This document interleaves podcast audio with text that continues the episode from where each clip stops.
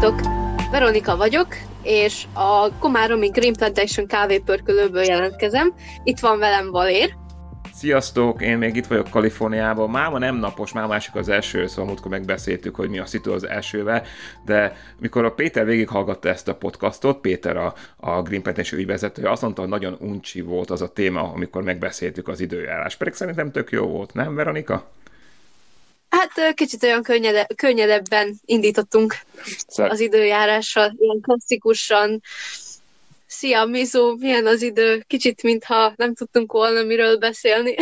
Vagy mikor két normális ember találkozik, és akkor így kezdik a, a konverzációt, mert ugyebár ez a podcast, ez inkább ilyen konverzáció, mint uh, valami komoly műsor. Oké, akkor már, nem, már nem lesz időjárásról, de lehet, hogy van valami más téma. Találtál valami érdekeset, Veronika? Igen, igen, a minap szembe jött velem egy, egy egész érdekes cikk, ami ilyen megmagyarázhatatlan érzéskavalkádot váltott bennem ki, ugyanis azt olvastam, hogy létezik egy kaliforniai cég, pontosan már nem is emlékszem a nevükre, de te lehet ismered Valér, akik kitalálták, hogy hidegen főzött, azaz szép magyarul cold brew kávét vegyítettek, elegyítettek össze borral vörös borral. Uh, hát egy nagyon-nagyon-nagyon-nagyon furcsa kombináció, így személy szerint megvalva. Én nem is tudom, mit gondoljak róla így elsőre. Neked mi a erről, Valér? Megmondom őszintén, túl korán reggel van ahhoz, hogy ilyennek ijeszgessé itten Kaliforniába, de megmondom őszintén, nem hallottam erről a termékről, és akkor is kirátott a hideg én nem mintha ellenezném az, hogy a kávét másképp használják, ne csak, ne csak mint kávét. Szerintem, mikor szerintem elég sok innovatív termék létezik, aminek a kávé az alapja, de ennél valahogy ez, ez nem jött össze nálam. Uh, és akkor most visszatérnék, beszélnék egy keveset a kávékeverékekről.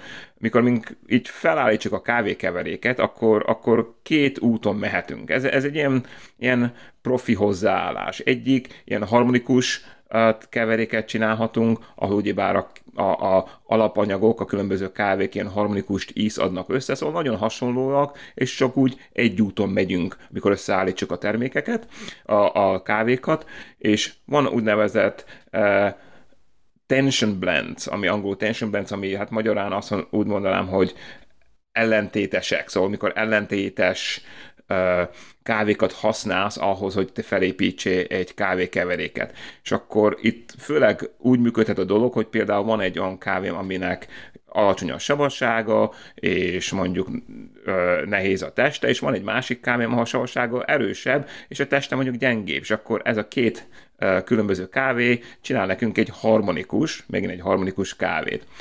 Ha így gondolkodok a dolgokról, akkor mikor megnézem ezt a, ezt a uh, most nem tudom, bornak nevezzem, vagy borkávénak, vagy minek, ha ránézek, akkor elveszik benne a, az, hogy, hogy miért csinálták, mi volt itt a, a, a lényeg, egy, egy jobb bor, egy jobb kávé, hogy szerintem azért volt ez a termék felállítva, hogy valami sokkot tegyenek bele az emberekbe, hogy lehet, hogy a médiákban megemlítsék, mint például a mi podcastunkon, ugye már beszélgetünk róla, szóval biztos, hogy elérték azt a célt, de filozofikusan nem látom ennek az értelmét.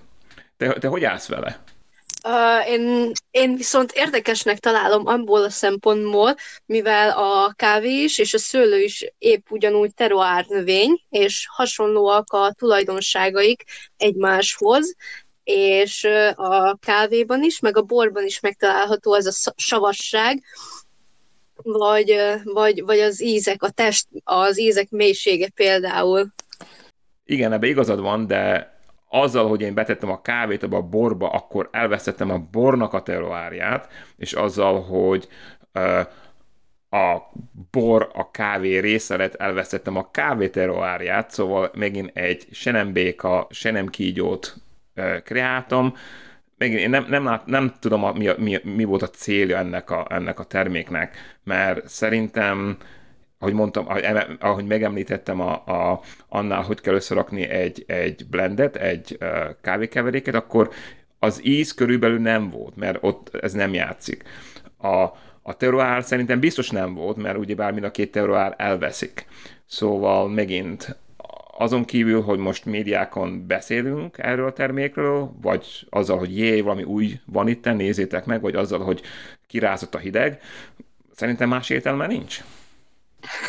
Hát egyértelműen uh, lesokkolja az embert, és megkérdőjelezi, hogy ez tényleg jó lehet? Vagy egyszerűen milyen indítatásból tesz az ember kávét a borba? Így van. Szerintem Nekem más a véleményem, mint a tiéd, hát de, de tiéd is hasonló, de mondjuk én inkább én extrém vagyok ebben.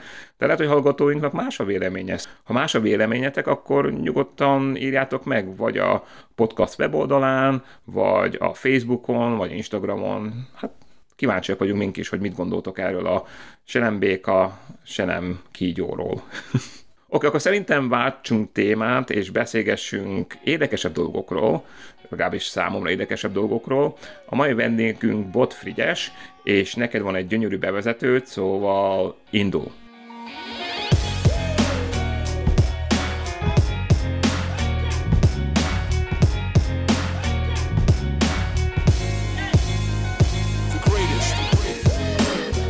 Szeretett csalló közünk bizony áldásos földdel rendelkezik, ami bár a kávécserjének nem kedvez, a szőlőnek és a gabonának viszont annál inkább. A szeretet beszédes szó, igaz? Életünkben sokunk szájából elhangzik, mennyire szeretünk jókat enni és inni. A jó bor és a kenyér már magában szakrális jelentőséggel bír, de még ott a kérdés, mitől lesz valami igazán jó? A kulcs, a szellemi érték, a küldetés és az abba belefektetett fáradtság, tehát az út maga, amiről töretlenül le nem térve az ember hű marad önmagához és gyökereihez. A vendégünk pontosan egy ilyen ember, aki hatalmas eszmei örökséggel rendelkezik. Ez viszi őt előre az életében, hogy az elmúlt idők óriási jelentőséggel bíró értékeit átmentse a jelenbe. Ő pedig nem más, mint ifjabb Bot Frigyes, aki beavat minket a borászat és a kovászos nyérvilágába. Szia, Frigyes! Sziasztok! Hello, szia! Lennél oly kedves, kérlek, és mondanál pár szavat magadról, kérlek? Igen, hát nagyon tetszett ez a bevezető, főleg ez a szellemi örökség része, igazából ezzel is kezdeném, mert talán ez is a legfontosabb az elmúlt pár hétben gondolkodtam rengeteget ezen, hogy igazából mi indított el, vagy hogy minek köszönhető az, hogy tényleg azt gondolom, hogy főleg a jelenlegi feltételekhez képest ilyen, ilyen dinamikusan meg tisztán látva tudunk tovább lépni. És tényleg itt ez a, a, a jó példa az, amit, ami, amiben sikerült beleszületnem, és igazából ebbe felnőnöm. Ugye tizenéves koromtól nagyjából 10-11 éves lehettem, amikor édesapám elkezdett borászkodni, úgyhogy már azért nagyjából valamit sikerült felfogni abból, ami zajlott körülöttünk, és hát ugye fiatal koromban a, a, a szőlőmunkákból, a pincemunkákból vettem ki a részem, de, de ez a, a borászkodás ugye ez egy nagyon komplex dolog, tehát a szőlőn át, a pincén át, a boradáson át, a kóstoltatáson át, rengetegféle emberrel találkozik az ember borkostolókon, és így azért sok tapasztalatot szerez. És tényleg egy olyan értékes közösségbe csöppentem, aminek a súlyát így most kezdem el értékelni, és, ez, és ezek hihetetlen fontos dolgok, hogy amikor mi a feleségemmel saját vállalkozás megalapításán gondolkodtunk meg abból, hogy mibe vágjunk, akkor ez, ez, a, ez a szellemi érték, ez az örökség, egyrészt, amit eh, édesapámtól kaptam, egyrészt meg, amit ettől a közösségtől, már igazából olyan szépen körvonalazódott minden, hogy megvoltak azok a, a, az erkölcsi alappillérek, illetve motivációk, amivel, hogyha én elkezdtem szűrni, akkor a végén nagyjából lyukadtunk ki majdnem, hogy így lecsupatítva, hogy a kenyér és a bor maradt. Tehát ez így annyira, annyira megragad bennem. Eleve a kenyér és a bor között ö, rengeteg ö, átfedés és hasonlóság van. Másik oldalról meg szerettünk volna valami értéket teremteni, egy, egy olyan szakmát művelni, amit évezredek óta művelnek, illetve amit helyben is tudunk csinálni. Tehát nem kell hozzá ö, elutazni, a szülőföldön tudunk maradni, és itt is rentábilisan tudjuk ezt csinálni. Úgyhogy a szellemi örökség nagyon nagy köze volt ahhoz, hogy mi ezen az úton induljunk. Egyébként én 2018-ban végeztem a, a szőlészborász szakon Budapesten, de az alatt már egyetemi évek alatt hál' Istennek belefért egy kaliforniai szület, Ausztriába jártam át Burgánba, főleg szőlőmunkákat tanulni, borkészítést tanulni, illetve két szüretem tudtam részt venni Burgundiába, és, és nem, hát meg se fordult a fejembe, hogy ne a borászkodással foglalkozzak, tehát ugye 18-9 éves koromtól azt nagyon tudatosan építettem, hogy minél több mindent szeretnék tapasztalni, hogy mire hazajövök, azt tudjam kamatoztatni, és tényleg egy ilyen szélesebb kör, körben lássam ezt a szakmát. És hát ugye talán a 19-es burgundi szület volt az, ami emberileg a, a, a leginkább meghatározó volt, ami a személyiségemet még leginkább formálta, de ott már érett bennem igazából így a, a kenyérkészítés gondolata, tehát én akkor már igazából otthon elkezdtem sütni kenyeret, előtte már gyakornok is voltam egy-egy pékségben, és, a, és amikor ott a, a szüret befejeződött, tehát ott óriási szakmai tapasztalatokra sikerült gazdagodni, utána én el akartam helyezkedni egy francia, valamelyik francia kovászos pékségbe, hogy legyen egy három-négy év ott kint mögöttem, és utána hazajönni. De sajnos ez sajnos, most már utólag azt mondom, hogy talán nem is bánom annyira, de ez nem sikerült. 20-30 helyre is beadtam az életrajzomat, és igazából sajnos pár próbanap összejött, de végül is aztán munkát nem sikerült találni, amiből a családomat is el tudtam volna tartani. Úgyhogy ö, hazajöttünk október közepén végén, még egy két-két és fél hónapos tázsoltam különböző helyeken, és január végén belevágtunk a pékségbe.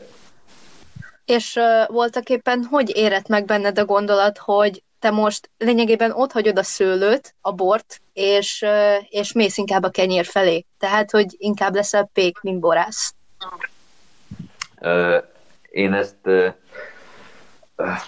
valahogy a, az agyam ez ellen úgy védekezett, hogy én ezt nem is tudatosítottam, mert azt mondtam, hogy mindig is életemben észre lesz a bor, ami igaz, és most is ugyanúgy érdekel, és amikor gondolkodtam azon, hogy egy pékséget csináljuk, akkor mindig úgy kerestem a, a kapukat, hogy hogy marad benne az életembe a bor. De hát amikor elindítottuk a pékséget, akkor, akkor azért jött a valóság, és tényleg az van, hogy jelenleg is 0-24 minden gondolatunkat leköti. És szeret igazából, hogy a, maga a gondolat honnan jött, az nagyon megszerettem a, a kenyérkészítést, a pékség hangulatát, és pár ö, budapesti, illetve francia pozitív példát látva, nekem ez egy akkora inspiráció volt, úgy annyira, annyira magával ragadott, főleg aztán az a része, amikor bizonyos végek már saját maguknak termelnek gabonát, azt törlik, tehát saját liszttel dolgoznak, és így önmagában az egész körforgás hogy annyira, annyira megtetszett, hogy mivel fiatalok vagyunk a felségemmel, és szerettünk volna valami sajátot közösen elindítani, úgy voltunk vele, hogy, hogy ebbe érdemes belevágni. De ez nyilvánvalóan ez nem működött volna úgy, hogyha ha, ha nincs egy ilyen érzelmi kötődés a szakma felé.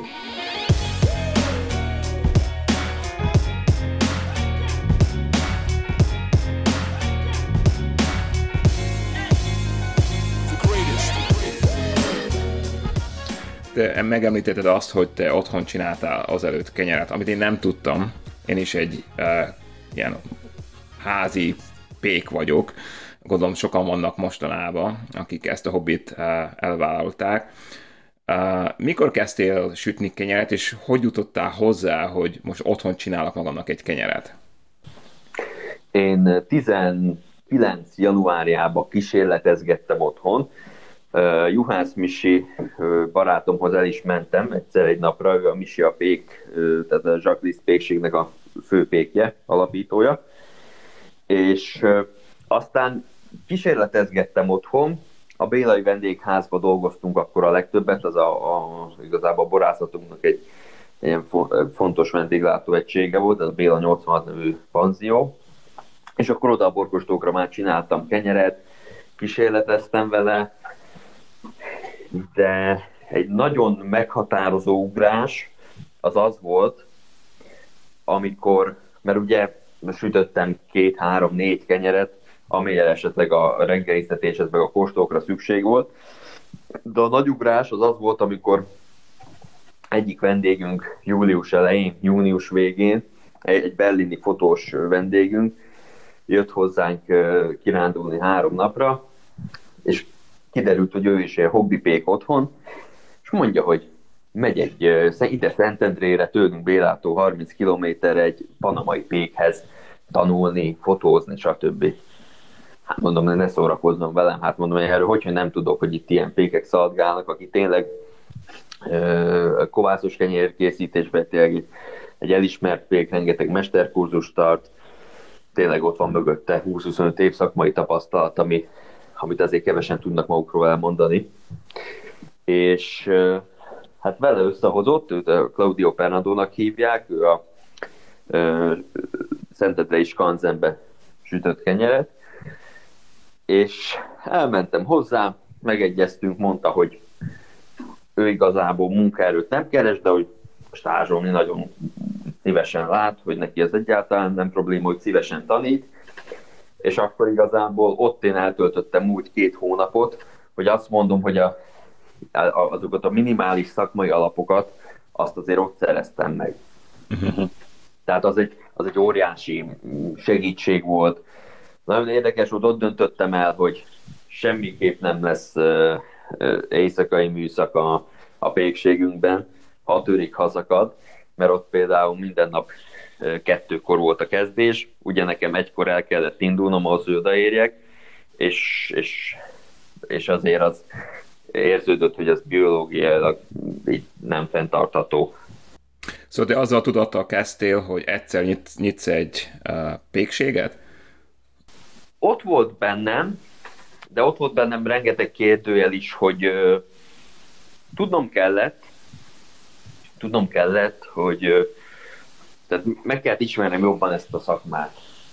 Tehát elutaztam Kopenhágába, Londonba, különböző pékségekbe, Franciaországba, vagy tázsolni, vagy csak megkóstolni. Budapesten majdnem minden neves pékségben megfordultam.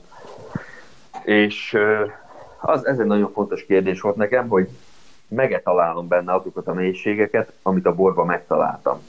Uh-huh. És amikor ez a válasz igen lett, akkor igazából onnantól kezdve már nem gondolkodtunk sokat.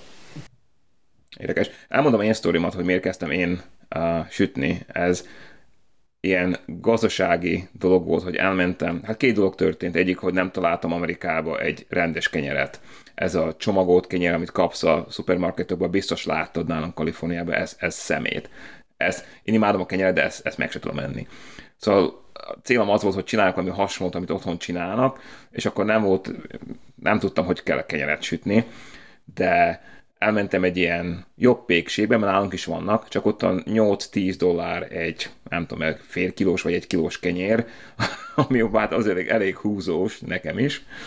Szóval akkor elkezdtem sütni. Szóval először élesztőből sütöttem a kenyeret, és aztán mentem át kovászra, mert én is szeretem a bort, hát még gyakran beszélgetünk együtt borról, még naturborokról, és az a világ, az a mikrovilág nagyon fascinál a földben, a, a borban, és ugyanez van ugyebár nálunk a kovászban, és azért álltam át, szóval. De én nem tervezek pékséget, csak nagyon örültem neki, mikor te is valami ilyesmit elkezdtél csinálni, és akkor még nem ismertük egymást, de ez a bor, még ez a kinyérügy összekötött két embert, hát mennyi, tízzer kilométer egymástól? Igen, igen szó is a kovászról. Hogy készíted a kovászodat, Frici? Hát igazából ugye mi két kovásszal dolgozunk a pékségünkben. Van egy világos liszttel, világos búzaliszttel etetett kovász, a fehér kovásznak hívjuk így egymás között, illetve van egy köves valóban őrölt rozslisztel etetett kovász, ez pedig a roskovász, és ezek a kovászok ugye naponta kétszer etetve vannak, ugye heti hat nap dagasztunk velük, és ami az én filozófiám, hogy hát igyekszem a lehető legideálisabb állapotba, a té- érési állapotba a tésztához adni, ami annyit jelent, ugye, hogy miután a komászt megetettük, tehát az azt jelenti, hogy adtunk hozzá lisztet és vizet, ott a kovász elkezd dolgozni, erjedni, és van egy fázis, amikor például, hogyha a tésztához adom egy olyan érési fázis, amikor már érett a kovász, de még fiatal. Tehát ízben nem lesz olyan domináns a kovász, erjedésre sem lesz túl erős, de már lehet vele készíteni, sőt, igazából van egy olyan, van egy olyan fázisa is, amikor nagyon, nagyon erős ö, erjedést tud produkálni, de hát itt az az igazság, hogy itt azért a lisztenzim aktivitás, a hidratáció, nagyon sok tényező közre játszik abban, hogy egy erjedésnek milyen a sebessége, de a, a lényeg az, hogy ha fiatalon, a fiatal állapotban adom hozzá a tésztához a kovászt, akkor nem lesz olyan markáns az íze. Ha, ha tényleg egy tökéletes állapotban, akkor azért ott a markáns íz, még jó az erjedés, és van, amikor már picit öreg a kovász, akkor meg inkább van ez a ecetesebb, savanyú, savanyú bíz, amit a, a kenyérnek ad végül, és az erjedés is egy picit vontatottam. Szóval igazából ezek a nüanszok, ez, ezek minden nap ott vannak a műhelyben, mert folyamatosan változik a, a hőmérséklet, a liszt, a, a páratartalom, nagyon-nagyon oda kell figyelni, minden precízen kell dolgozni, minden részletre oda kell figyelni, de még így is rengeteg a változó, úgyhogy így lassan, hát most már mutatom, de egy éves tapasztalattal talán itt az a legnagyobb kihívás, hogy egy olyan csapatot építeni, ahol ezek a nüanszok mindenkinek fontosak, és egy idő után gyűjt mindenki egy tapasztalatot, hogy ezekre oda is tudjon figyelni, és jó munkát tudjon végezni. Hétfő, kedden, szerdán, tehát uh, itt tényleg mi 300 nap nyitva vagyunk egy évben, és egy pékséget üzemeltetni elsősorban itt, itt nem, nem az a nagy kihívás, hogy egyszer-egyszer jó kenyeret süssön az ember, hanem így minden nap jó legyen az a kenyér, legyen egy állandó minőség, és ahhoz, hogyha az ember heti hat nap szeretne kenyeret sütni, ahhoz viszont tényleg egy nagyon jó csapat kell. Uh-huh. Engem hát mondjuk érdekel az, hogy te megemlíted azt, hogy két fajta kovászod van, ami, ami érdekes, és másképp eteted őket. Neke, én kovászom, az Károly, van neve, szóval első kérdésem az, hogy van-e, vannak ezeknek a kovászai neve, nevük. Másik kérdésem, hogy, mi, hogy hogy használod ezeket a külön kovászokat, mondjuk más lisztre, vagy inkább korrigálod az ízét a kenyérnek? Nevük nagyon nincs, igazából a rozs meg a fehér kovász, így egymás között fékek így, így hívjuk. A pagett tésztához, illetve a fehér kenyér tésztához ezt a világos búzaliszteltetett kovászt használjuk, tehát a fehér kovászt. A félbarnához, a rozsos kenyérhez, a teljes körlésű kenyérhez, a 100% rozs kenyérhez pedig a roskkovászt. Uh-huh. Tehát igazából uh-huh. így el van osztva, hogy mit mire használunk. Ugye a fehér kenyér, illetve a bagetnek is a, az attribútumához szerintem hozzátartozik egy levegős bélzet. Én nagyon szeretem ennek a, a fehér kovásznak a, a, ezt a teljes krémes ízét, amit hozzá tud adni a bagethez, kenyérhez. Úgyhogy a bagett és a fehér kenyér tésztához szerintem a fehér kovász passzol jobban. A félbarnánál viszont nekem meg már egy fontos attribútum, hogy ott legyen benne a ros. Már csak azért is, mert ugye a Pande kampány, ahogy a félbarnát, vagy a country loaf, ahogy a félbarnát nevezik idegen nyelven, az igazából meg számomra elsősorban azt, azt tesztesíti meg a kenyeret, tehát igazából az elmúlt pár évszázadban, ha egy kenyeret kéne mondani, vagy a mindennapok kenyerét, akkor az a félbarna kenyér. És a régi, a régebbi földművelésben ugye Szántóföldön, amikor búzát vetettek, ott mindig volt közte rozs Uh-huh. És mivel arról sokkal ellen, ellenálló kvázi a búza gyomnövénye, ként is emlegették, és amikor aratták, ugye akkor mindig egyszerre aratták, tehát ebbe a kenyérbe mindig került ilyen szempontból ugye rozsliszt. És ezért nagyon fontos nekem, hogy egy félbarnába ott legyen, jelen legyen a rozs. Mi ugye félbarna lisztet nem teszünk a kenyértésztába, de a kovász van rozsra letetve. És az, az ad egy picit sötétebb szint, egy kicsit markánsabb, ö, csípősebb savasságot. Ezt kipróbálom én is otthon, mert a, a károlyom az 1800-as évektől van etetve, és családtól családra van adva, és szerintem ez nagyon fascinált itt Amerikába. Itt is vannak mondjuk ilyen kisebb ilyen csoportok, akik ebben nálunk úgy hívják, hogy sourdough, ebben a kovászos kinyérrel foglalkoznak, ami tök jó volt felfedezni, mert igazán azt, azt a kovászt egymásnak adják, és akkor az majdnem olyan, olyasmi, mintha valamiképpen család lennénk. És én ezt a kovászt elküldtem haza is, a, hát nem sokára lesz interjúm Karner Fannival, ő uh, borász uh, Máteráról, aki ezt a, ezt a uh, Károlyt használja, ugyanúgy azt hiszem Vivien, magyar, aki kávéval foglalkozik, őt is meghívjuk podcastra, ő is, őnál is van Károly. Uh, szóval a te kovászodnak van sztori, vagy inkább felépítetted saját magad, hogy te fogod építeni a kovászodnak a sztoriát? Hát uh, igazából általánosságban az a véleményem a, erről a, tehát hogy mondjuk 100 éves kovász, 50 éves kovász, hogy ha ez valóban igaz, akkor ez egy dicséretre méltó dolog, és azt gondolom, hogy ez is mutatja, hogy milyen mély dolgokról van szó, hogy egy hogy kvázi egy élőlény ennyi időn keresztül életben van tartva, de szakmailag nincs nagy jelentősége, mivel a kovásznak pont ez a lényege, hogy folyamatosan frissül, megújul. Uh-huh.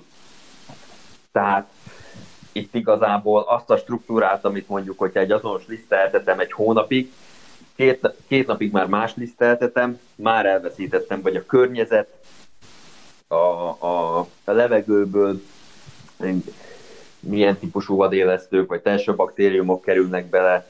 Tehát annyi minden tudja egyedivé tenni. Pont ez a lényege, hogy, hogy ö, ott van benne egy ilyen magasfokú individualitás, egy egyediség. És ö, ez is, ez is a másik nagyon fontos pont, hogy folyamatosan meg is újul.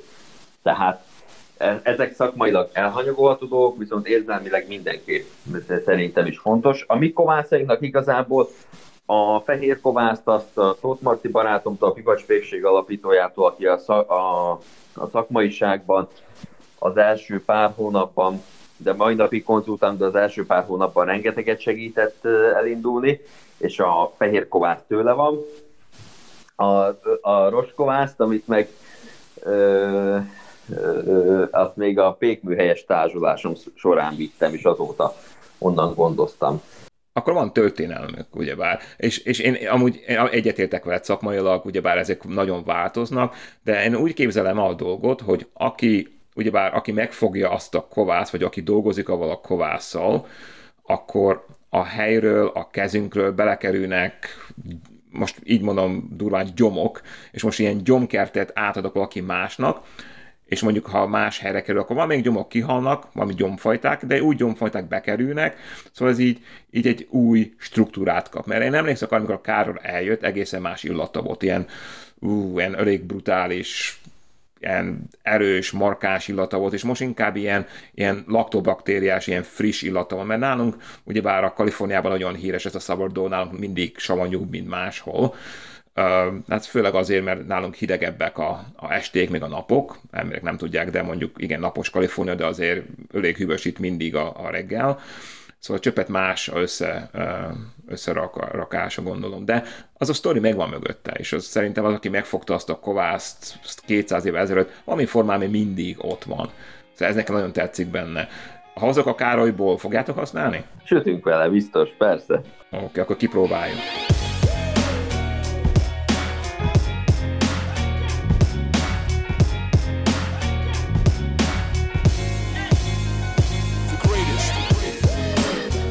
Frigyes, fontos számodra, hogy minőségi pékárút készíts. tehát olyan gabonából készült liszttel uh, dolgozol, amit, amit vegyszerek nélkül termesztettek?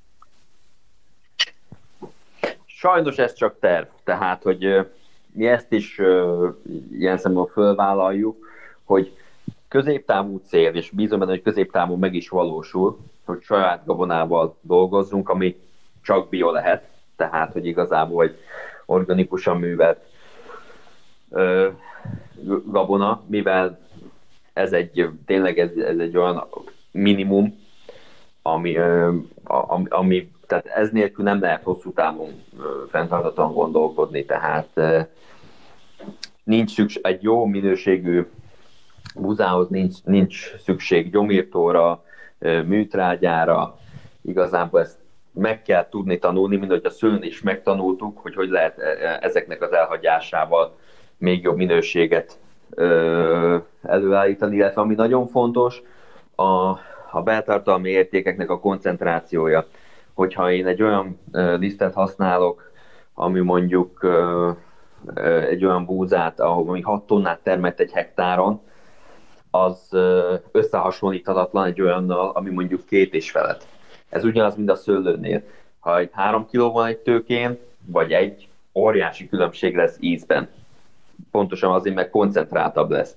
Tehát, hogy ez nem kérdés, hogyha lesz saját gabona, az csak organikusan művelve, ö, nagy részt ö, köves asztréma manőrölve, de ezek egyelőre csak célok, és amikor megalapítottuk a pékséget, akkor elkezdtünk egy magyar biomalommal dolgozni, de hát részben a koronavírus okozta nehézség miatt, hogy nem tudtunk áruér menni, ez volt az egyik ok, hogy nem folytattok velük, illetve a másik, hogy helybe találtunk egy malmot, aki bár nem bioalapanyaggal dolgozik, de saját alapanyag, megvan róla minden paraméterünk, és adalékanyagok nélkül őről a saját idős malmába, ez itt ugye lakszakállason van, ez a lakszakállasi malom, és olyan jó viszony mhm. lett kialakulóban, illetve a lista is nagyon meg voltunk elégedve, hát szerintem az elérhető Kárpát-mencei viszonylatban ez, ez a szűk vonalhoz tartozik, hogy egyenlőre meghoztuk ezt a,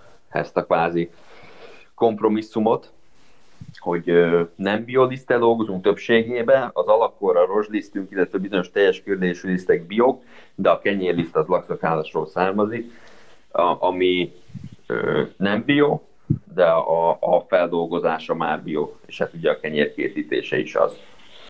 Terveztek dolgozni ilyen, uh, nálunk mondják ancient grain vagy régi fajta uh, gabonafajtákkal, mint emmer, einkorn, uh, kamut? Tönkével és kamuttal mondjuk mi nem dolgoztunk, de 100% alakor kenyeret sütünk minden héten, van 100% rossz, van 100% tönköly heti háromszor, és én majd uh-huh. szeretnék kísérletezni különböző ö, uh-huh. régi fajtákkal, elsősorban a közönséges búzák között, ö, mint a diószegi vagy a bánkuté, de hát itt még, a, itt még azért a, a kárvat-mencei szellemi tőke sem tartott, hogy, hogy most ö, er, erről olyan komolyabb véleményt tudjon mondani bárki is, mert nagyon minimális a jelenlegi tapasztalat. De mindenképp cél, és mindenképp cél, hogyha saját gabonával fog dolgozni, akkor pontosan ilyen bizonyos fajtákra, kenyés stílusokra, gabonákra kihegyezni, és, és több mindennel foglalkozni, tényleg így, ilyen szélesen is bővíteni a kínálatot, de egyenlőre egy év alatt ez, ez még nem a realitás, ugyanis itt már uh, három szakmáról beszélünk, ugye földművesnek is, molnárnak is, péknek is lenni, az nagyon összetett. Ami egy számomra egy nagyon-nagyon pozitív dolog, amit Nobilis Ágoston elkezdett a, a Csoroszja farmon, ugye ott már van egy nagy egy százas malom, ami egy kíméletesen örülni tudó kö, köves malom, egy francia köves malom, ami lehetővé teszi azt, hogy a gabona szinte minden értéke a lisztbe kerüljön. Egy olajos, világos litrről beszélünk, ahol a, a héj külső rétege nagyon-nagyon finoman van lemálatva. És e, e, úgy érzem, hogy az egyik ilyen első hazai kezdeményezés az ez a malom lehet. Ahol például már a mai nap már próbáltam is ki, kaptam egy zsák bánkutit, és például már kísérleteztem is vele. Tehát úgy gondolom, hogy ezek a próbálkozások, ezek, a, ezek az indítatások, ezek kellenek, ezekre szükség van, és akkor 5-10 éven belül már lehet annyi tapasztalat, hogy tényleg fényéveket fogunk lépni előre e tekintetben. Mert ugye nálunk 2010-ben alakult meg az első kézműves pékség, ahol kovásszal készül a kenyér. Ugye Miklós Misi alapította a Marmorstein. Azóta, ami történt Magyarországon elsősorban, azt szerintem a csodával egyenlő, ahány embert fertőzött ez meg, ahány pékség nyílt, de ha, ha előrébb tekintünk, hogy mi, mi van két-három lépéssel előttünk, például Franciaországban nehéz már találni egy olyan kisvárost, ahol a helyi bio kézműves pékség ne árul, ne kínálna valamilyen helyi fajtából készült, vagy régi fajtából készült kenyeret, mint a Bar de Roussillon, uh-huh. vagy Rouge de Bordeaux, tehát hogy mindenképpen ez a következő lépés, uh-huh.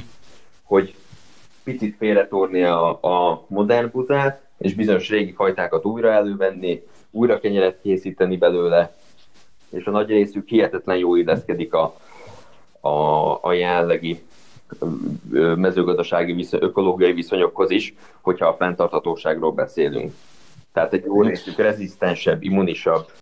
Nekem nagyon tetszik, hogy uh, magyar fajták felé néztél. Persze én ezeket a magyar fajtákat nem ismerem, de ugyanaz, ami történt a borban uh, pár éve ezelőtt, vagy pár tíz éve ezelőtt, hogy odafigyeltünk a kadarkára megint, megint felfedeztük a, a nagyon rősi fajtákat, kövidinkát, és hasonlóan, akkor szerintem a, a buzából, és a buza az a alap, az, az a kenyér a alapételünk, szóval az nagyon fontos, hogy felfedezzük. Megmondom őszintén, dolgoztam ilyen hát Amerikában vannak ősi fajták, ez a Red Five, ezt a Einkornt itt lehet kapni. Nagyon nehéz velük dolgozni. Nagyon-nagyon nehéz velük dolgozni, de én amatőr sütő vagyok, és én, én fel is adtam egy idő után. Nagyon, ami nagyon tetszett, hogy az ízük zseniális volt. Egészen más, amit ismerünk a, a rendes kenyérből. Tönkölyén nagyon szeretek dolgozni, ahol egyszerűbb, de ebben a Red Five-val, megmondom hogy nem tudtunk barátkozni, uh, se a Einkornnal, én őszintén. Vagy lehet, hogy valami másfajta siker van? Uh, nem tudom, de, de nem sikerültek a dolgok nekem sajnos. Jó. Uh, menjünk tovább szerintem. Még, várjál, nem, bocsánat, még egy kérdésem van a, a kenyérsítés, ami, ami ilyen csöpet egoisztikus, mert azt szeretném tudni, hogy szerinted mik azok a hibák, amit az amatőr, amatőrsütők otthon meg, megtesznek, de te, mint profi már rájöttél, hogy várja, ezt, ezt másképp kéne csinálni. És mindig látod mondjuk, hogy amatőr pékek otthon rosszul csinálják. Hát nyilvánvaló, hogy megint vannak azok a attribútumok, amik itt-ott egyébként nálunk is becsúsznak, hogy például, ha egy kenyér alul kell, vagy túl kell, akkor az nyilván nem jó, nem az a cél. Nagyon nehéz összehasonlítani, mert nekünk azért a gépparkunk, minden eszközünk megvan ahhoz, hogy, hogy tényleg semmire ne lehessen fogni, ha nem sikerül jó egy kenyér. De itt még egyszer mondom, otthon talán még egyszerűbb kvázi tökéletes kenyeret készíteni, mert annyi energiája, ideje van ott rá az embernek, míg egy napi termelésbe azért tényleg nagyon aktívan telik a munka, sok mindenre kell figyelni. Sokan egyébként ezt így is hívják, mint egy kvázi egy, a, a kenyérkészítés az egy ilyen aktív meditáció. Tehát, hogy ott uh-huh. folyamatosan le vannak kötve a gondolataid, nagyon oda kell figyelned, hogy melyik pillanatban mit csinálsz, nagyon hatékonyan kell dolgozni, nagyon sok múlik ezen.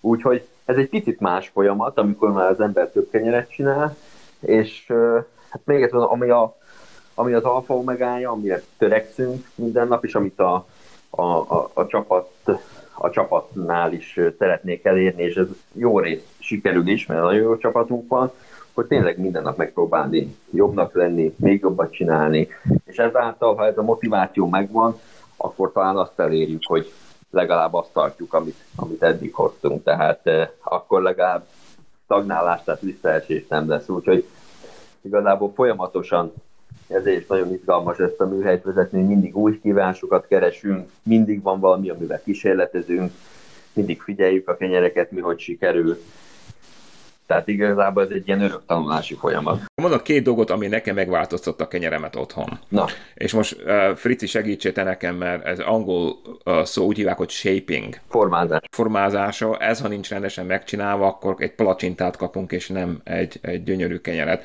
Szóval ezt a technikát nekem ki kellett dolgoznom, és nem olyan komplikált, csak oda kell figyelni, és kell vele csöpet játszani. És másik dolog, uh, Marcsinak volt, szóval nekem mindig problémám volt a tészta bekeverésével, meddig keverjem. Van egy otthon ez a, ez a automatám, ami hát eh, kézzel szoktam csinálni, de valamikor ragacsos, mert én is mondjuk ilyen 80%-os hidratációt használok. Szóval mindig azon gondolok, hogy lehetne ezt jobban csinálna, csinálni, és Marcsinak volt egy műsorában egy hölgy, aki olyan technikát használt, amit úgy hívják nálunk, hogy slap and fold. Szóval magyarán, mintha, mintha a ruhádat így uh, kiráznád, persze ráteszed, ráteszed az azt, hogy így plep, átfordítod, átfordít meg, és, és megint így, uh, így magyarán így, így rázod a, a tésztán, és szerintem én megtalálom a videót, és Veronikába betesszük a, a jegyzetekbe, hogy az emberek megnézhessék, mert ez megváltoztatta komplet azt, hogy ugye már az a siker igazán be van dolgozva rendesen, az a struktúra fel van építve, és az, hogy a kenyeret megtanultam így összerakni rendesen, akkor egész más kenyereket kezdtem csinálni. Szóval ez a én két tippem a amatőr vékeknek. Akkor erre visszatérve, hát igazából ez így elég hosszú lenne mindent elmesélni, és engem mindig is jobban vonzott a műhely hangulat, mint az otthonsütés, hogyha őszinte vagyok, de talán, ami szerintem a, a, a két ilyen jó tanács lehet. Az egyik például az, hogy el kell engedni az Instagramot, meg a bérzett pornót, tehát nem az a lényeg, egyáltalán nem az a lényeg, hogy gyönyörű Franciaországban annyi gyönyörű, gyönyörű rustikus kenyeret láttam, ami egyáltalán nem volt formázva. Van ez a tai eljárás, amikor igazából kvázi nincs mérve a tészta, szemre van vágva, nincs formázva, és ö, egy bizonyos szobahőn érés, érés után kerül úgy a kemencébe. És mindegyik máshogy néz ki. Lapos is, tehát és ilyen rustikus, de kvázi ilyen, tehát nem szabályos alakja van, de mégis nem azon múlik. Itt azon múlik, hogy pró- próbáljunk minél ízgazdagabb gabonát találni, egy jó, ö, jó ritmust a kovászetetésére, megtalálni azt az arányt, hogy ne legyen túl jellegtelen az íz, de ne, ne legyen túlságosan domináns a kovász, illetve hát, ha valakinek azt tetszik, akkor, akkor szíve joga. De például én nagyon jó pár kenyeret találkoztam, ami jellegtelen volt így, vagy kevés kovász volt hozzáadva, vagy nem volt elég markáns az a kovász, az jó, ha valaminek van íze, és ha már gabona azt nem tudja adni, akkor azt valahogy helyettesítsük kovásszal. És nem az a lényeg, hogy hogy, hogy néz ki.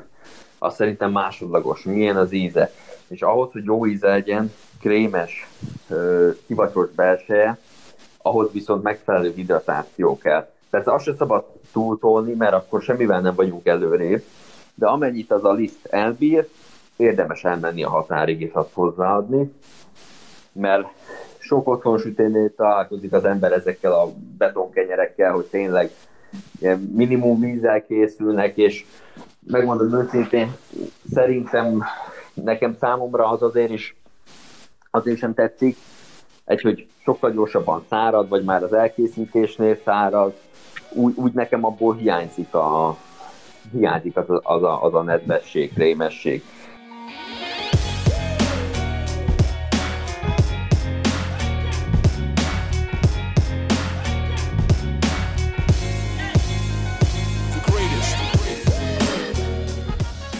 Az emberek hol tudnak hozzájutni a kenyeredhez? Hol tudják ezt megvenni, megkóstolni? Gadócon, Répkomáron mellett van a műhely, illetve ott van egy ö, kávézó eladó ö, pontunk is, egy boltunk.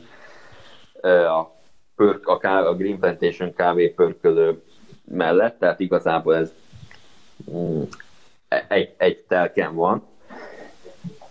Ö, és Gútán van egy egy új boltunk, ami egy, egy hete nyílt, úgyhogy most már után is elérhetőek a kenyerek. Igazából cél, tehát az volt a cél az elején, hogy Komáromba találni egy helységet, Komáromba ö, alakítani ki a, a boltot, de aztán így a sors odasodort minket a Valérék Petiékhez, és ú, olyan organikusan alakult az egész, hogy először a műhelyt vittük át, oda sütöttünk ugye kis mennyiségbe, bejött a koronavírus, ugye mindenki szinte bezárt, ahova addig szállítottunk, ugye édesapám még borbárja, a Karma nevű, meg vegán étterem, nem is tudom, kikkel dolgoztunk még akkor, és megjelentünk a Facebookon is, és egyszer csak az emberek, azt vettük észre, hogy az emberek jönnek ki Gadócra. És eltett másfél-két hónap, és volt, hogy napi 50-60 vásárlónk volt. És akkor igazából május közepén már egyértelmű volt a szándék, hogy akkor itt helybe kell megcsinálni a boltot. Nekünk is egyszerű, egy 1927-ben épült polgári házról beszélünk, úgyhogy igazából adtam át a, a, a helyzet, és hát jelenleg is itt vagyunk, és nagyon élvezzük. Green Plantation előtt milyen kávét ittál, és hogy változott meg a világod a Green Plantation után? Ez itt a reklám helye. hát igazából én már régóta kacérkodtam így az új hullámos kávékkal, de megmondom őszintén, hogy ahogy a naturborba sem, úgy az új hullámos kávéba se, se tetszettek nekem a, a túlságosan extrém kávék, borok, mert ez, bizony, ez az extremitás bizonyos uniformitáló jelekkel is, jegyekkel is jár, illetve a kávénál például kifejezetten nem is ízlettek a túlságosan savas, vékony kávék. Úgyhogy amikor igazából a Petivel első kávékat kóstoltuk, akkor én nagyon le voltam nyűgöződve, mert itt érzem azért ezt az arany középutat, ami szerintem nagyon fontos. Tehát, hogy számomra, főleg én ugye napi 6-7 presszót, ristresszót, tehát én nagyon koncentrált kávét megiszok. Nagyon fontos a, a karakteres íz mellett azért, hogy legyen egy struktúrája. Egy, egy pici taninja, tényleg egy, legyen egy, egy jó szerkezete. A, az mellett, hogy egy kicsit savas, gyümölcsös legyen, úgyhogy igazából nekem ezek a kávék nagyon-nagyon megfelelnek. Megmondom őszintén, hogy a filter kávékészítés otthon az egy még egy jövőbeni projektem, abban még nem vágtam bele, de hál' Istennek reggel általában kapunk, amit a kávépörkölőbe főznek, abból a filter kávéból, úgyhogy azt is, azt is nagyon szeretjük. Működik. Működik. A, a vásárlókkal egy picit nehéz az elején megismertetni, szoktatni a, a világosabb kávét, de azt gondolom, hogy aki, akinek erre igénye van, aki erre vágyik, az, az viszont ö, értékelés, az működik. De nyilvánvaló nincs olyan széles közönsége, mint a lényegesen sötétebb kávéknak. Egyetértek veled, és megmondom őszintén, egyetértek veled a, a kávéba is. Mondjuk én filteres vagyok, és majd dolgozunk rajtad, majd masszírozunk abba, hogy filteres legyél te is, mert ott igazán érdekes az az ízvilág, és azt, amit te szeretsz a bornál, ez a, ez a édekesség, ez a különfajta hozzáállások, stb. Ez, ez még érzed a filterbe, presszóban nehezebb, de én, egy, én nekem az espresso az nagyon fontos, hogy balancba legyen. A savasság, a testesség, az édesség, ami gyakran ezeknél a, a világosabb pörköléséknél nem fog előfordulni, és ebben még nem értünk egyet a Petével. Tudod, én, én ebben egy öreg iskola vagyok. Én nem szeretem a sötét pörkölés se, és me- megmondom úgy, hogy van, hogy a kávé nagyon fontos kiválasztani az alapanyagot. Én mondjuk egy savas kenyát, nem fogok kiválasztani presszóra. Ez az én véleményem. És tudom, hogy sok uh, ez a third wave uh, pörköl azt mondja, hogy a legjobb a kávék, a savassak a, a presszóra. Oké, okay, ez az ő véleményük. Én véleményem az, hogy olyan kávét kell kiválasztani, ami balanszban van, ami összes így összejátszik.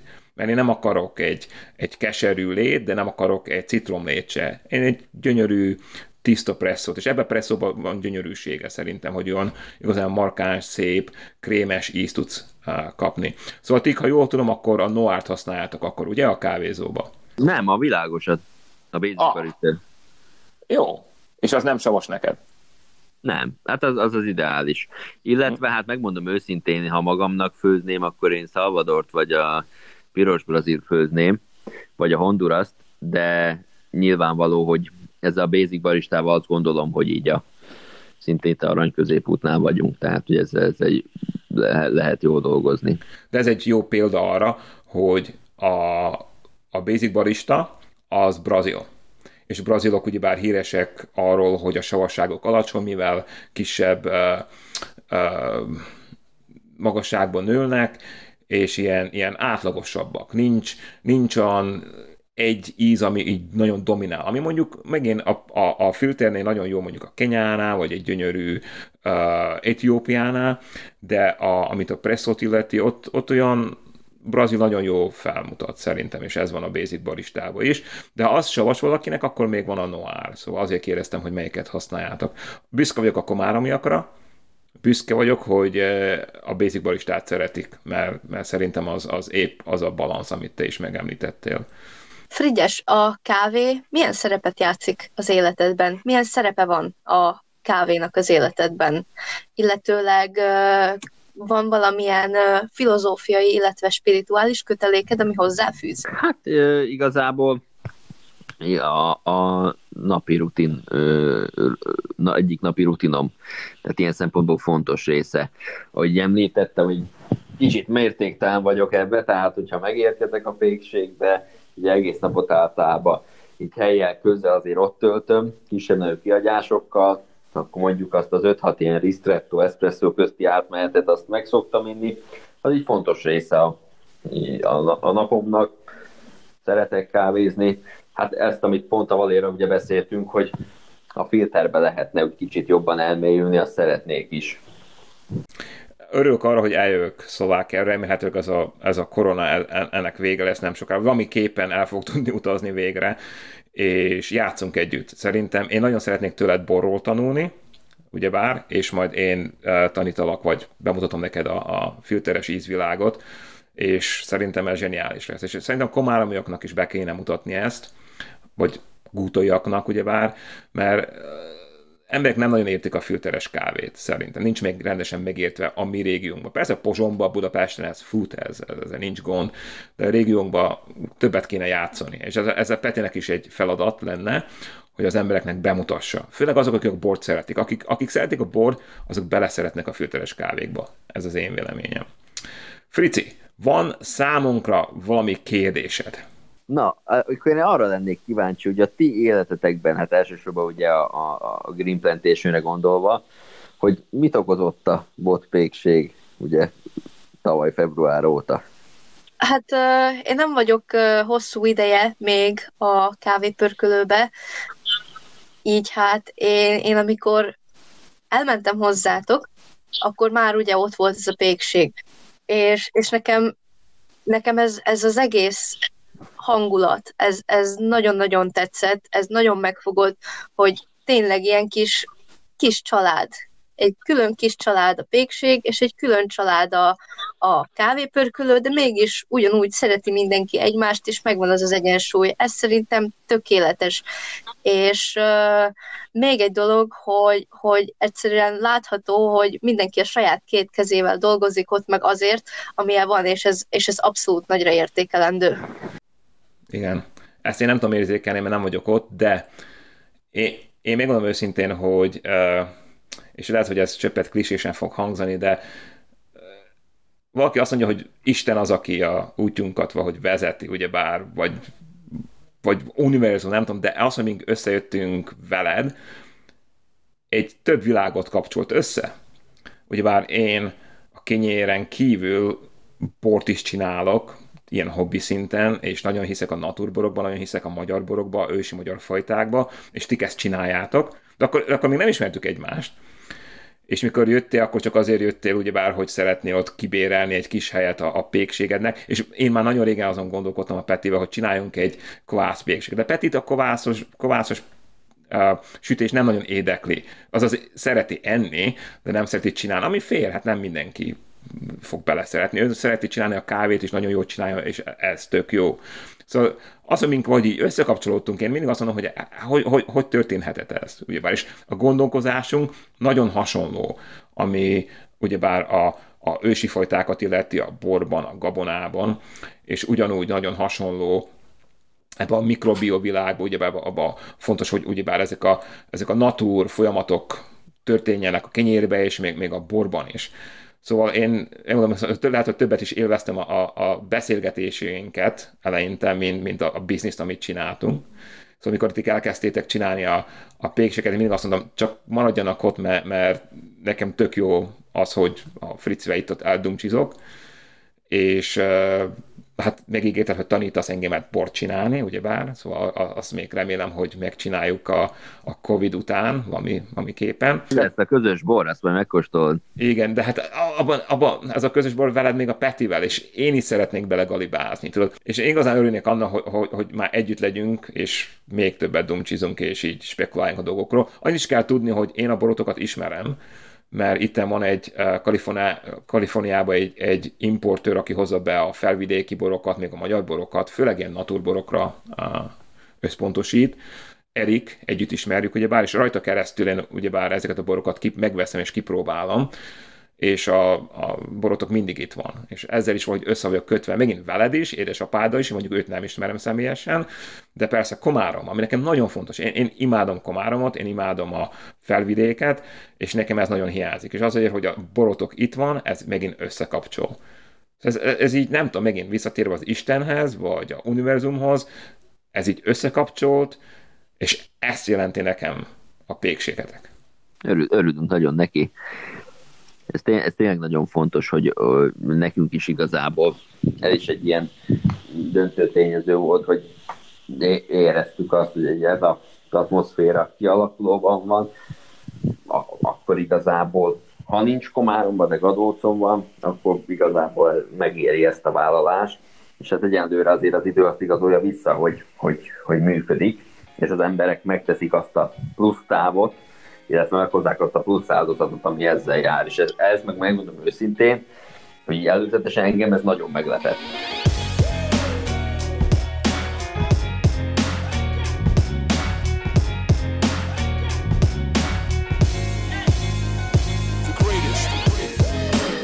meg, meg tehát ezekbe a, ezekbe a tömeg, úgymond tömeggyártott kenyerekbe uh, gyakorta már lehet, hogy technikai egyetemet kell végezni, mint sem, hogy pékszakmát tanulni, úgyhogy van benne annyi adalékanyag, ami, ami nem biztos, hogy, hogy egészséges. Hát igazából itt van egy, egy ilyen összetettebb, fontosabb tényező, ami nagy, nagy mértékben válaszod arra a kérdésre, hogy mi a különbség a, a kovászos és a, a nagyüzemi kenyér között, de elsősorban itt az idő.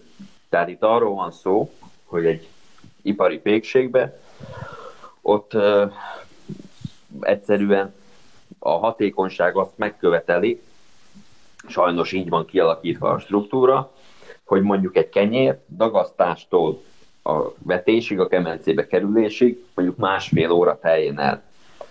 Most nálunk ez az idő 20 óra, de mondjuk ha direkt szobahőmérsékleten kereszteném végig a tésztát, akkor is 7-8 óra lenne a kenyerek többségénél. Tehát ezt, hogy ezt az időt lerövidítsék, az alkoholos eredést brutálisan felgyorsítsák, ehhez kell rengeteg tehát gyorsítók, enzimek, adalékanyagok számítanak, ugye sikért tesznek bele, illetve nagyon nagy adag élesztőt. És így akkor ez az alkoholos eredés a kenyérbe rövid idő alatt lezajlik, tudják sütni, csak ez egy óriási probléma van, hogy kvázi az a kenyér nyers az a glutén szerkezet nincs előemésztve, nyers formába kerül a szervezetbe, és ezt az emésztőrendszer nem is tudja feldolgozni. És igazából ez a modern gluténérzékenység az elsősorban innen ered. Ez, ez nagyon érdekes, amit te most elmondtál. Uh, szóval a lassú fermentációnak a fő oka az, hogy a, a gluten feldolgozzuk arra, hogy mink emészhessük, vagy vannak, van, van ennek más pozitívuma is? Hát, párhuzamosan történik, ugye, hogy a teljes baktériumok azok előemésztik a, a glutént, illetve a gombák pedig bontják le a szénhidrátokat. Ezért kevésbé és híztal is ugye könnyebben emészthető. Tehát ez nagyon fontos, és hát nyilvánvaló, aztán megjön a, a másik nagyon fontos szempont, főleg annak a kínyen, ugye, hogy ízbe is alakulnak ki karakterek az eredés során, tehát markánsabb íze is lesz. Egy rövid erjedésnél nem alakulnak ki olyan ízek. Az 50-es évektől nagy mértékben ö, belenyúltak a, közönséges búzák génállományába, ami azt jelenti, ahhoz, hogy növeljék a fehérje mennyiséget, illetve összetételt, illetve a hektáronkénti hozamot, átalakult a, a modern búzáknak a fehérje szerkezete, és elsősorban a glutenig gliadin arány borult föl, több gliadin van benne, ami az érzékenységet kiváltja az emésztőrendszerbe.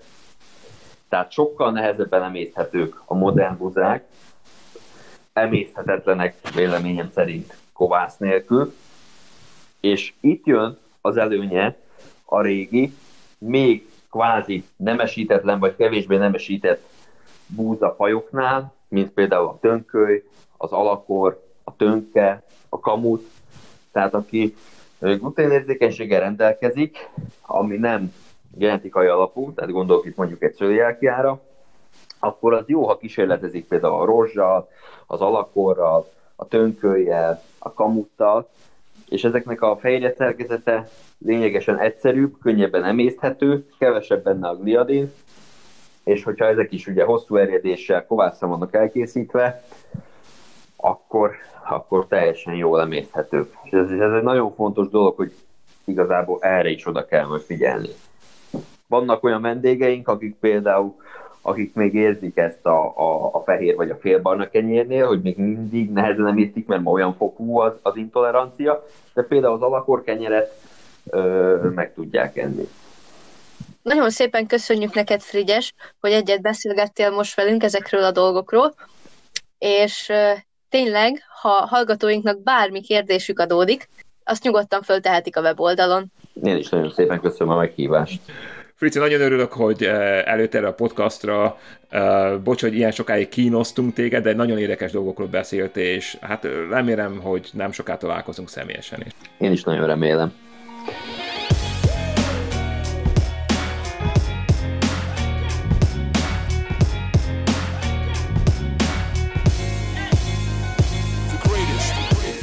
Megmondom őszintén, Veronika, én, én imádom a kenyér témát, és bocsánatot is kérek, hogy nagyon keveset hattalak beszélni, de egyszerűen uh, sajnos ez történik, ha két uh, kenyérfanatikus uh, tört, uh, együtt beszélget.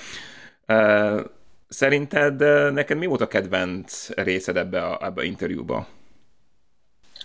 Nekem a kedvenc részem az volt ebben az interjúban, amikor Frigyes megosztotta velünk ezt, a, ezt az egészség kapcsolatos gluténérzékeny témát, miszerint, miszerint a jó kenyérben sokkal emészthetőbb ez a, ez a glutén, és ez annyira ezt kevésbé ismeretes információnak tartom, és kiváltképp hasznosnak.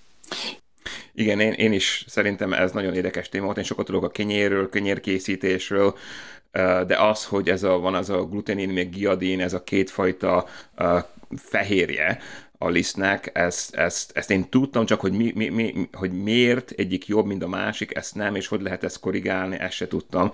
Szóval nagyon örülök, hogy otthon is kovászos kenyért készítek, és valamiképpen a családomnak finomat készítek, és egészségeset. Szóval nagyon-nagyon jó volt. Oké, okay, akkor ezzel lezártuk volna interjút, de van behívónk. Múltkor adtunk egy feladatot, igaz Veronika? Mi volt a feladat? Igen, adtunk egy feladatot. Az előző részben arra voltunk kíváncsiak, kedves hallgatóinktól érdeklődtük, hogy az ő kávé élményük milyen volt az első, természetesen, és érkezett is egy, egy behívás, egy behívónk, aki, aki elmeséli nekünk, hogy milyen is volt az ő első kávé élménye, és halljuk is kedves Illés Edina üzenetét. Visszagondolva az első kávé élményemre, elég érdekes volt, mivel hogy ilyen 14 éves koromban lehettem, és elkezdtünk a barátnőimmel kávézókba járni.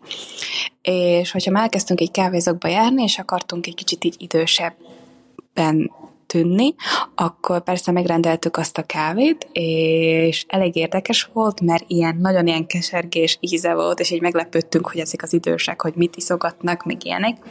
De utána, amikor tettem ilyen enyhe cukrot hozzá, meg tejet, meg így próbáltam variálni, akkor nagyon iható volt, és elkezdtem élvezni így az ízét, ezért sokáig, nagyon-nagyon sokáig tejjel a kávét, és mert inkább azért ittam, mert tudtam, hogy segít ébren maradni, mint az ízéért, de most már ilyen idősebb korba rájöttem, hogy a kávé ízét nagyon ki lehet élvezni, és most már nagyon fontos számomra, milyen kávékat iszom, és mindig kiélvezhetem az ízeit. Nagyon szépen köszönjük, kedves Edina, hogy megosztottad velünk eme kávés élményedet, és így tégedet hálán keléül megjutalmazunk egy világkörüli kávés ízutazással, ami annyit tesz, hogy 5x50 g filteres kávéval indíthatsz minden reggelt egy különböző országban. Ha nektek is van hasonló élményetek, vagy el akarjátok mondani, hogy miképpen vesztettétek el a kávés szüzességeteket, gyertek a gpkv.hu per podcast weboldalra, és ott van egy ilyen gomb, Start Recording, gyönyörűen magyarul, és hagyjatok nekünk vizit. Maximum másfél perces lehet, és még nagyon-nagyon kíváncsiak vagyunk arra, hogy hogy, hogy volt, hogy történt ez nálatok. Köszönjük szépen, hogy velünk tartottatok, és hogy együtt tanultatok velünk a kovászos kenyér rejtelmeiről, és ne felejtjétek, hogyha bármilyen kérdésetek akad, keressetek minket nyugodtan Facebookon vagy Instagramon, ide is írhattok, írhattok e-mailt is. Mi nagyon fogunk örülni a kérdéseiteknek, és örömmel leválaszoljuk azt nektek. Sziasztok! Csak jó kávét kívánok, sziasztok, minden jót!